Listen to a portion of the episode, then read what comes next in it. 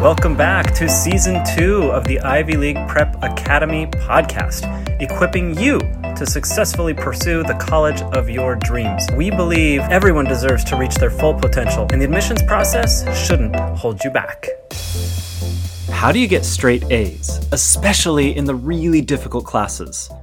You know, a lot of people believe that getting straight A's is a function of book smarts, plus intelligence, plus uh, more intelligence. All right. But those who do get straight A's know better. We know that actually it's not so much a function of intelligence as diligence, as timeliness and self-discipline. It's a function of getting things done even when you don't want to be focused. Getting straight A's is something that is achievable for absolutely anyone. The good news that we should all be aware of is that our brains are plastic, that we can reform neural synapses, we can learn new ideas, and we can apply those newly learned ideas to even more new concepts. And we can use that learning to achieve goals. When the goal is to get straight A's, then we need to also apply some strategy. And today, I want to talk about that strategy in context. So first of all, you might be confused because if you've been listening to this podcast for a couple of years, you know that one of the first episodes that I ever recorded was on how to get straight A's. The advice that I gave two years ago is absolutely valid today, but I'm re-recording rather than just re-promoting that old episode just because my recording quality has gone up quite a bit since then. And I hope that this message, there are a couple of things that I want to add. I hope this message strikes differently and strikes more effectively than the original one did. First of all, one thing that didn't make it into that first podcast is the fact that you do need to have some clear academic building blocks. You need to have the foundation in place. And so if you have a gap there, if your English is not strong enough, if English is not your first language, or perhaps you just haven't read enough and you don't have a strong enough academic vocabulary in the different subjects that you're in, then you can get overwhelmed very, very quickly. And even being diligent and managing your time and energy, which we'll talk about in a second, won't be enough. You do need the academic foundation in order to be successful. And you need that academic foundation in order to stay curious and to enjoy what you're studying. One of the best ways to ensure your success is to be truly, genuinely curious about your subject and to find ways to enjoy it. Go back to my podcast about partying your way into the Ivy League to learn about how I did this in real life. Absolutely, you can and you should find ways to infuse joy, infuse enjoyment into your studying. And that's important. And the best way to do that at a, at a foundational level is to be curious. And you can't be curious about something that you just don't have the foundational building blocks to be curious about. So if you need to learn the vocabulary, or if you need to develop a skill, if you need algebra in order to do this thing, or whatever other skills you might need, it's important to stop and go back and get the foundational learning done, at least to do it concurrently. So one of the best ways to do that is to go to Khan Academy. That's completely free. It's accessible to anyone and everyone. Another really good way to do that is to hire a one-on-one tutor.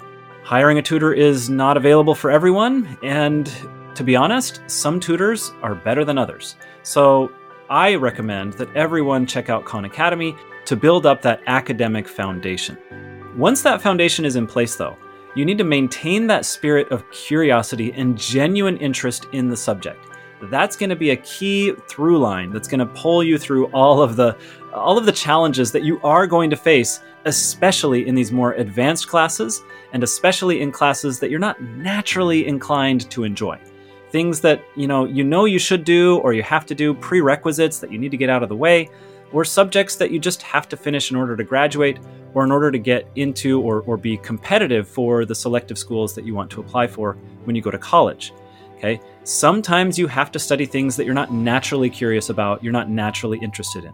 Finding a way to become curious about them, finding a way to ask questions and, and get genuinely interested is going to be really, really valuable. Okay, once you've got that foundation in place, then you need to check out my daily study planner. There is a link in the show notes. It is absolutely free. You can access it. And along with the planner that is available both as a P D F and as a Word document, you can print it up and use pen and paper to write on the planner, or you can do it electronically. That's all available there. And in addition to being able to download those documents, there's also a video training there to walk you through every single step. But on that daily planner, the reason why it is so helpful is because it helps you not only to manage your time, which is the second step in getting straight A's, even in hard classes. The first step is to create that foundation so that you can be curious and infuse enjoyment into this entire process. That should not be skipped.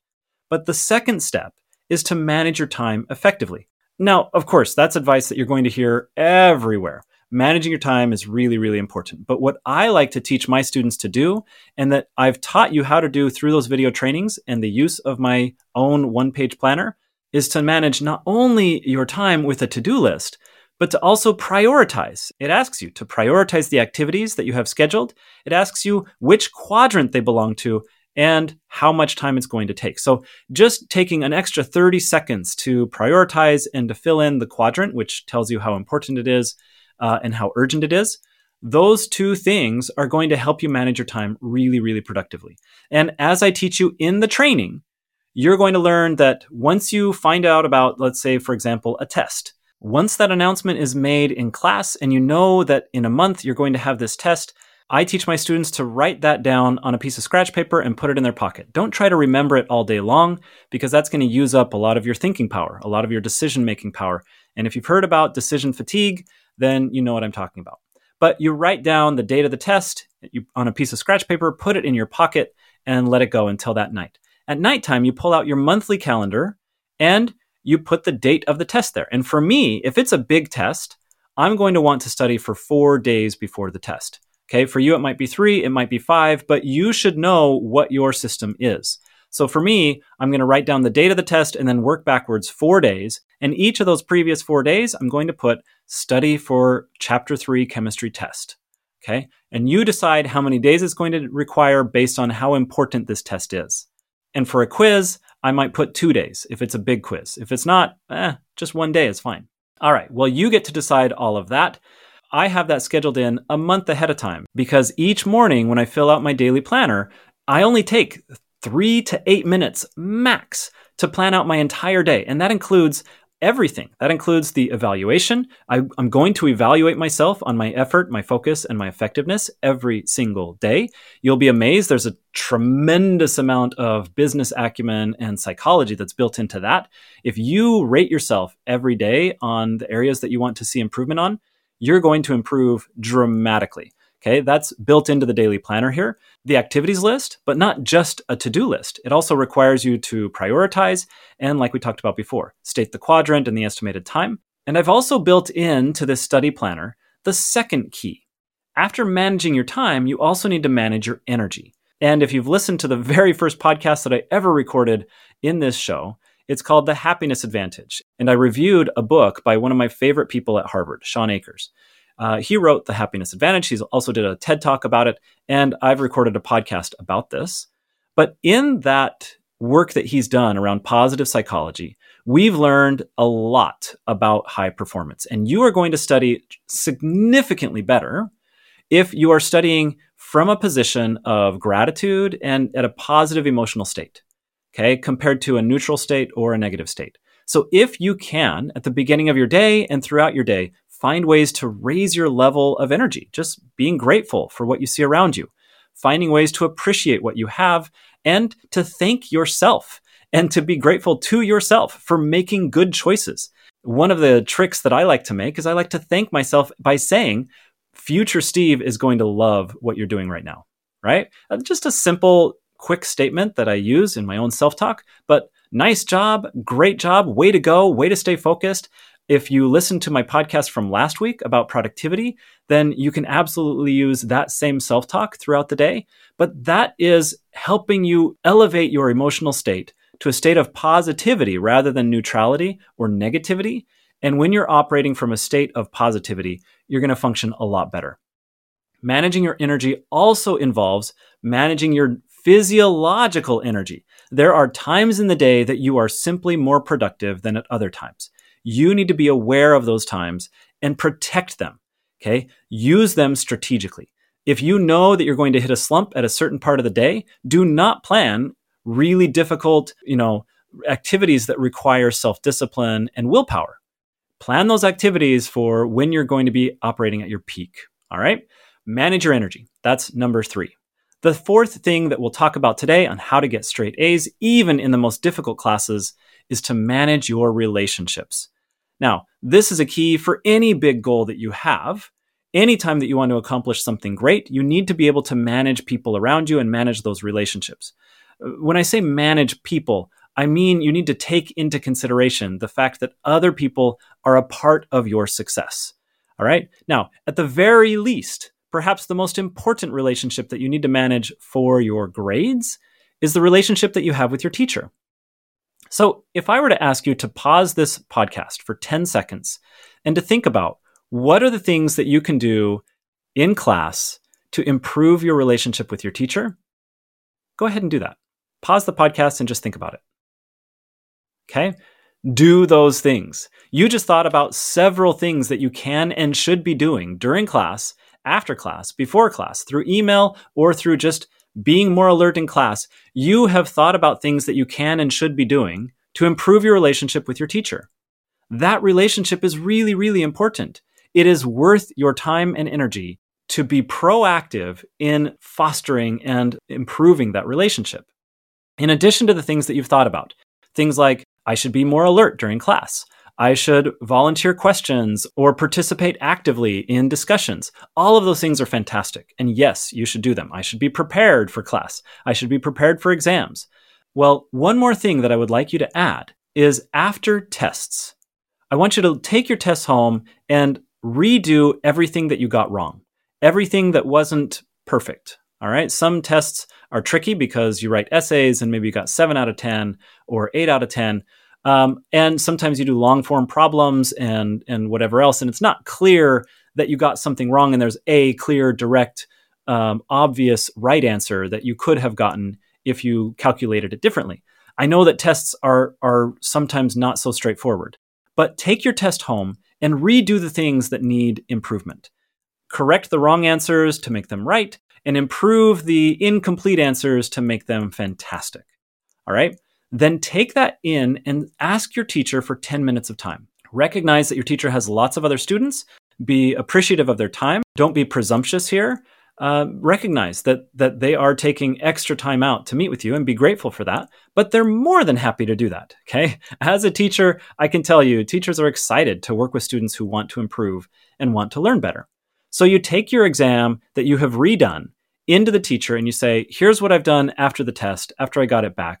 Here are the things that I recognize why I, you know, was incomplete or what I could have done better. And this is what I've done differently. But I still have these two questions. Would you mind explaining to me how I could improve this, or how I can do that better, or how I can understand this issue so that I can be more productive next time? What is this going to do for you? Well, first of all, it tells your teacher in the most amazing and effective way possible that you are curious and that you do care about this subject, that you are learning. You're genuinely, legitimately learning the material, you care about it, and you care about getting their feedback, okay? You're not telling them that you love this subject, you are showing them, which is always better. Beyond that, you are allowing the teacher insight into the things that you're struggling with. And that insight can also be valuable. As a teacher, I can tell you many, many times I planned lessons and I planned review sessions based on what I knew students needed help with. And if you do an activity like this, if you schedule time with your teacher to talk to them in this way, you give them the material that they need to go over with the class. And they'll be going over exactly the stuff that you struggle the most with. That is so helpful for you. Finally, you absolutely earn the benefit of the doubt, right? You earn their trust. And if at the end of the semester, you are kind of on that range, you're right on the border between one grade threshold and another, you're going to be given the benefit of the doubt. And more often than not, you will receive the higher grade. A lot of what we've talked about today is simple. It might even be common sense. But as we've talked about before, common sense is not common practice. When you make common sense activities common practice, you begin to see amazing results. And this is one of those times. Even in the most difficult classes, you can do it. You need to build out that foundation. You need to shift your mindset so that you can find genuine curiosity and enjoyment, find ways to infuse enjoyment into the study process, and then manage your time, manage your energy, and manage your relationships. You can do this, and you'll be amazed at the results.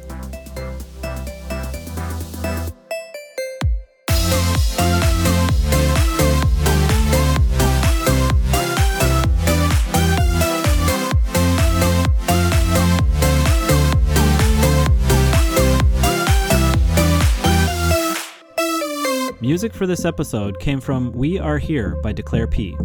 I'm Steve Gardner. If you like what you heard, please subscribe and share with a friend. Thanks for listening.